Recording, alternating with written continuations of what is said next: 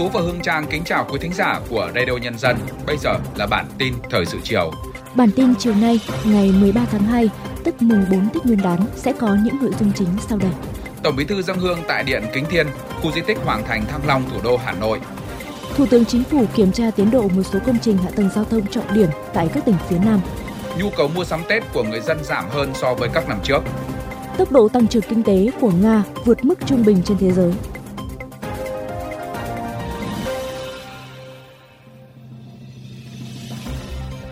Sau đây là nội dung chi tiết. Trong không khí phấn khởi mừng Đảng mừng Xuân Giáp Thìn 2024, sáng nay 13 tháng 2 tức mùng 4 Tết Giáp Thìn 2024, Tổng Bí thư Nguyễn Phú Trọng đã đến dâng hương tỏ lòng thành kính các bậc tiền nhân có công với đất nước tại Điện Kính Thiên, khu di tích Hoàng Thành Thăng Long, thủ đô Hà Nội. Trong không khí ấm áp đầu xuân, Tổng Bí thư Nguyễn Phú Trọng cùng các đại biểu đã thành kính dâng hương trước anh linh các bậc tiền nhân về những thành quả xây dựng, phát triển đất nước, cầu mong cho quốc thái dân an, nhân dân ấm no hạnh phúc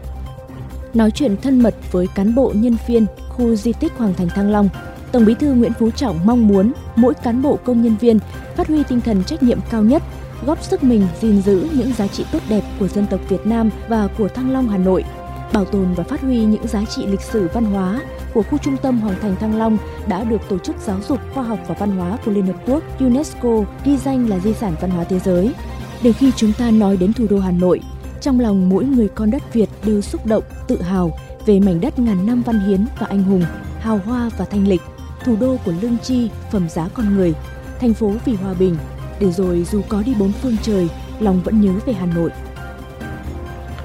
Ngày hôm nay mùng 4 Tết Giáp Thìn, Thủ tướng Phạm Minh Chính đã đi kiểm tra tiến độ, tặng quà, động viên cán bộ công nhân, người lao động đang làm việc trên công trường một số công trình hạ tầng giao thông trọng điểm tại các tỉnh phía Nam Công trình đầu tiên Thủ tướng tới thị sát là tuyến đường vành đai 3 thành phố Hồ Chí Minh trên địa bàn thành phố Hồ Chí Minh. Theo báo cáo của Bộ Giao thông Vận tải và Ủy ban nhân dân thành phố Hồ Chí Minh, dự án vẫn gặp một số khó khăn vướng mắc, đặc biệt là nhu cầu vật liệu cát đắp nền của dự án khoảng 9,2 triệu mét khối, trong khi nguồn cung về vật liệu cát có nguy cơ thiếu hụt, chưa xác định được đầy đủ nguồn cung cấp. Tỉnh Đồng Nai hiện mới bàn giao 6,2% mặt bằng, ảnh hưởng đến tiến độ triển khai dự án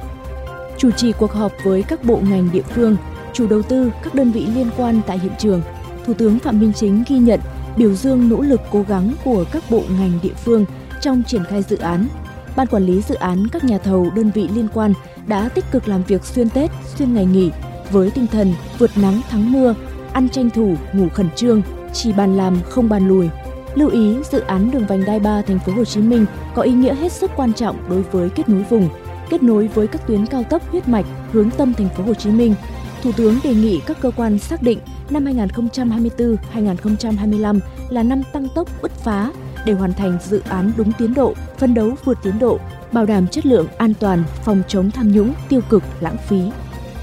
Cũng trong ngày hôm nay, Thủ tướng Phạm Minh Chính đã đến kiểm tra tiến độ và chúc Tết các đơn vị kỹ sư, công nhân, người lao động đang thi công dự án đầu tư xây dựng cảng hàng không quốc tế Long Thành thăm nhân dân khu tái định cư tại ấp An Bình, xã Lộc An, huyện Long Thành, tỉnh Đồng Nai.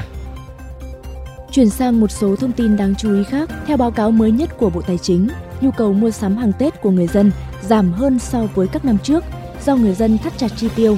Mặt hàng rượu bia giảm nhiều vì nhân dân thực hiện nghiêm quy định không được uống bia rượu khi lái xe. Báo cáo tổng hợp về tình hình giá cả thị trường gửi Văn phòng Chính phủ của Bộ Tài chính mới nhất cho hay, những ngày trước, trong và sau Tết, thị trường hàng hóa thường tập trung chủ yếu là ở một số mặt hàng lương thực thực phẩm tươi sống, hoa quả, rượu bia, thuốc lá và bánh kẹo. Giá cả thị trường tháng 1 năm 2024, tuần đầu tháng 2 năm 2024 và trong những ngày Tết không biến động bất thường. Một số mặt hàng thiết yếu phục vụ Tết tăng theo quy luật hoặc theo diễn biến giá thế giới. Mặc dù còn 2 ngày nữa kỳ nghỉ Tết Nguyên đán mới kết thúc, song từ hôm nay 13 tháng 2 tức mùng 4 Tết, nhiều người dân đã quay trở lại thủ đô. Theo ghi nhận, sáng nay, thời tiết tại thủ đô nắng ấm, các tuyến đường dẫn vào nội thành, nhà ga, bến xe, một số điểm trung chuyển xe buýt, lượng người đã tăng đáng kể. Đa phần là sinh viên, người lao động với hành lý lỉnh kỉnh quay trở lại thủ đô sau kỳ nghỉ Tết. Mặc dù còn gần 2 ngày nữa kỳ nghỉ mới kết thúc, nhưng nhiều người đã lựa chọn lên sớm để tránh tình trạng bị các nhà xe nhồi nhét, chèn ép, cũng như lựa chọn được tuyến đường thông thoáng để đi lại. Hôm nay, đại diện Phòng Cảnh sát Giao thông Công an Thành phố Hồ Chí Minh PC08 cho biết, Trong 3 ngày, từ ngày mùng 10 tháng 2 đến ngày 12 tháng 2, tức mùng 1 đến ngày mùng 3 Tết, cảnh sát giao thông thành phố Hồ Chí Minh đã lập biên bản xử phạt hơn 1.500 trường hợp ô tô, mô tô vi phạm. Theo PC08, các trường hợp bị xử phạt do vi phạm như nồng độ cồn là 929 trường hợp, vi phạm về tốc độ là 206 trường hợp, trở quá số người quy định 26 trường hợp và những vi phạm khác. Cũng theo PC08, có gần 500 trường hợp bị tước giấy phép lái xe có thời hạn, 9 ô tô và 956 xe máy bị tạm giữ với tổng số tiền phạt hơn 5 tỷ đồng. Từ ngày 15 tháng 2 tới tức ngày mùng 6 Tết sẽ có quy định mới về giấy tờ thân nhân khi đi máy bay. Cụ thể như hành khách khi làm thủ tục đi tàu bay trên các chuyến bay quốc tế phải xuất trình một trong các loại giấy tờ, hộ chiếu hoặc giấy thông hành hoặc các giấy tờ khác có giá trị xuất nhập cảnh theo quy định của pháp luật như thị thực rời, thẻ thường trú, thẻ tạm trú, thẻ căn cước công dân. Hành khách từ đủ 14 tuổi trở lên khi làm thủ tục đi tàu bay trên các chuyến bay nội địa phải xuất trình một trong các loại giấy tờ hoặc dữ liệu điện tử có giá trị pháp lý tương đương. Bên cạnh xu hướng đa dạng phương thức tuyển sinh, thì xét tuyển từ điểm học tập 3 năm trung học phổ thông vẫn là phương thức được đa số các trường đại học lựa chọn. Tính đến thời điểm này có hơn 60 trường, bao gồm cả các trường đại học tốt đầu. Tuy nhiên, xét tuyển học bạ sẽ đi cùng các điều kiện kèm theo. Điển hình như trường Đại học Sư phạm Hà Nội yêu cầu điều kiện đăng ký đối với các ngành đào tạo giáo viên là có hạnh kiểm tất cả 6 học kỳ cấp trung học phổ thông đạt loại tốt và học lực 3 năm đạt từ giỏi trở lên. Đối với các ngành ngoài sư phạm, phải có hạnh kiểm tất cả 6 học kỳ và học lực 3 năm cấp trung học phổ thông đạt từ khá trở lên. Năm nay nhiều trường cũng mở thêm các mã ngành đào tạo mới. Theo Ủy ban nhân dân huyện Thủy Nguyên, thành phố Hải Phòng, hồi 18 giờ 30 phút ngày 12 tháng 2, tại khu vực núi Sơn Đào, thuộc khu vực thôn 5, thôn 6, xã Thủy Sơn, huyện Thủy Nguyên đã xảy ra vụ cháy rừng. Ngay khi nhận được tin báo cháy, lực lượng chức năng huyện Thủy Nguyên đã triển khai chữa cháy. Đến 20 giờ 30 phút cùng ngày, đám cháy đã được dập tắt. Sơ bộ xác định không có thiệt hại về người. Diện tích đám cháy đang xác định, cơ bản khu vực bị cháy là thảm thực bì. Khu vực này nhiều năm qua thường xuyên xảy ra cháy khi thời tiết hanh khô. Có một số trường hợp do bà con dùng lửa không cẩn thận gây cháy. Hiện cơ quan chức năng đang điều tra làm rõ vụ việc.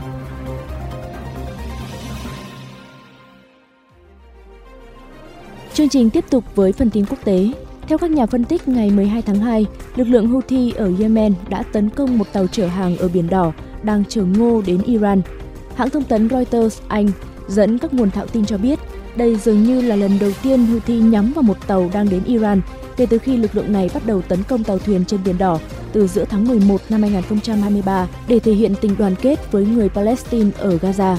Lực lượng Houthi đã lên tiếng về vụ tấn công xác nhận mục tiêu là con tàu có tên Star Iris. Người phát ngôn Houthi, ông Yahya Sari, tuyên bố trên truyền hình rằng Star Iris là tàu của Mỹ, nhưng theo các nhà theo dõi hàng hải, con tàu này mang cờ quần đảo Marshall và thuộc sở hữu của Hy Lạp. Quỹ tiền tệ IMF và Ngân hàng Thế giới WP cũng vừa đưa ra cảnh báo cuộc xung đột ở giải Gaza và những cuộc tấn công nhằm vào tàu thương mại đi qua Biển Đỏ đặt ra mối đe dọa đối với nền kinh tế toàn cầu. Hệ quả trước mắt là hoạt động vận tải hàng hải qua kênh đảo Suez đã sụt giảm trong bối cảnh lực lượng Houthi ở Yemen liên tiếp tấn công tàu thương mại đi qua Biển Đỏ, dẫn đến tuyến hàng hải quan trọng này. Lưu lượng hàng hóa vận chuyển qua kênh đào Suez đã giảm 45% trong 2 tháng kể từ khi xảy ra các cuộc tấn công của lực lượng Houthi nhằm vào tàu hàng trên Biển Đỏ. Ước tính, trước khi xảy ra các cuộc tấn công này, kênh đào Suez xử lý 12 đến 15% thương mại toàn cầu và 25 đến 30% lưu lượng container. Tổng thống Liên bang Nga Vladimir Putin vừa xác nhận tốc độ tăng trưởng của nền kinh tế Nga trong năm 2023 là 3,6%, vượt mức trung bình trên thế giới. Tổng thống Putin lưu ý tốc độ tăng trưởng kinh tế bình quân trên toàn cầu là 3%, trong khi tốc độ tăng trưởng kinh tế của các nước phát triển là 1,5%. Ông nhấn mạnh, điều rất quan trọng là động lực tăng trưởng đạt được dựa trên nội lực. Tổng thống Putin nói rõ thêm rằng tốc độ tăng trưởng hai con số đã đạt được trong sản xuất máy tính, máy bay, tàu thủy, đồ nội thất, thiết bị điện và phương tiện đi lại. Ông nhấn mạnh rằng ưu tiên của nhà nước Nga vẫn là tăng thu nhập và chất lượng cuộc sống của người dân Nga cũng như hạnh phúc của gia đình họ.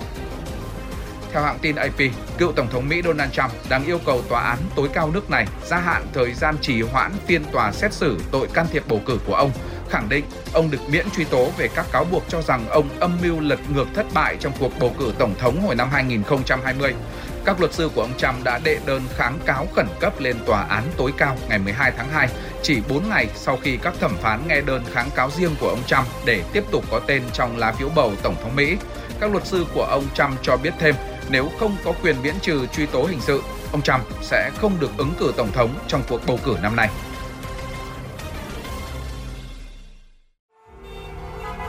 Giữa bộn bề công việc Giữa những áp lực của cuộc sống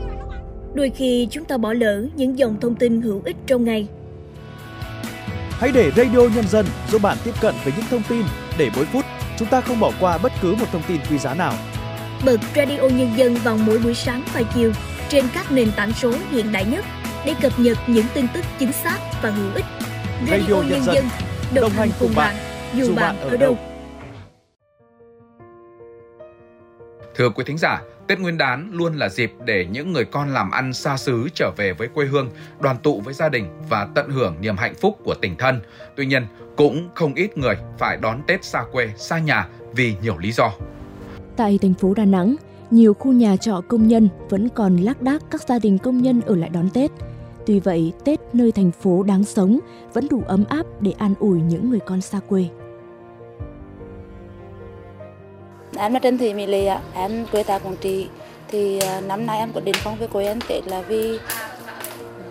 một mình em nuôi hai đứa con mà công việc năm nay là thật sự khó khăn. Dạ, về quê mà không có thì trong ba thì là tội lắm. Chứ mình như thế này ông bà là sọt ruột. Dãy trọ ở nơi chị Mỹ Lệ thuê còn vài công nhân ở lại khu công nghiệp Hòa Khánh, quận Liên Triểu, thành phố Đà Nẵng đón Tết như nhà chị, cũng như các tổ công nhân tự quản khác, họ được địa phương tổ dân phố chia sẻ, động viên bằng cả vật chất và tinh thần như tổ chức tất niên, nấu tặng bánh trưng, khiến không khí xóm trọ rộn ràng từ trước Tết cả nửa tháng. Ông Nguyễn Thành Dũng, ngụ tại phường Hòa Khánh Bắc, quận Liên Triểu, thành phố Đà Nẵng cho hay. Bà con chúng tôi ở đây coi các cháu như người thân trong gia đình, không phân biệt là người ở trọ hay thế ờ, hay là người thường trú hay tạm trú ba ngày tết bảy ngày xuân thì đến động viên vui vẻ coi như các cháu như người nhà để cho các cháu an tâm ở lại chọn những trung tâm kinh tế lớn của cả nước như Đà Nẵng để mưu sinh, nhưng năm hết Tết đến, ai cũng mong mỏi trở về quê hương, sum họp bên gia đình. Vì điều kiện khó khăn mà Tết năm nay có gần 1.000 công nhân lao động ngoại tỉnh chọn ở lại Đà Nẵng Ông Nguyễn Văn Quảng, Bí thư Thành ủy Đà Nẵng cho biết, với thông điệp Tết không xa nhà, các xóm trọ công nhân được lãnh đạo thành phố và công đoàn các cấp thăm hỏi, chia sẻ niềm vui đón năm mới. Tôi mong rằng à, anh chị em sẽ à, tiếp tục có cái quyết tâm à, vượt qua các cái khó khăn đó để làm việc và có những cái đóng góp trước hết là cho doanh nghiệp và sau đó là cho sự phát triển chung của thành phố. Xin à, chúc cho anh chị em công nhân một năm mới mạnh khỏe và có nhiều niềm vui.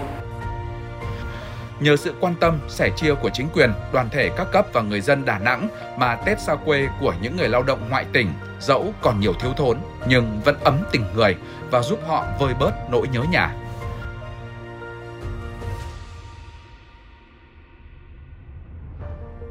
Đến đây thì bản tin thời sự chiều nay của Radio Nhân dân cũng xin được dừng lại.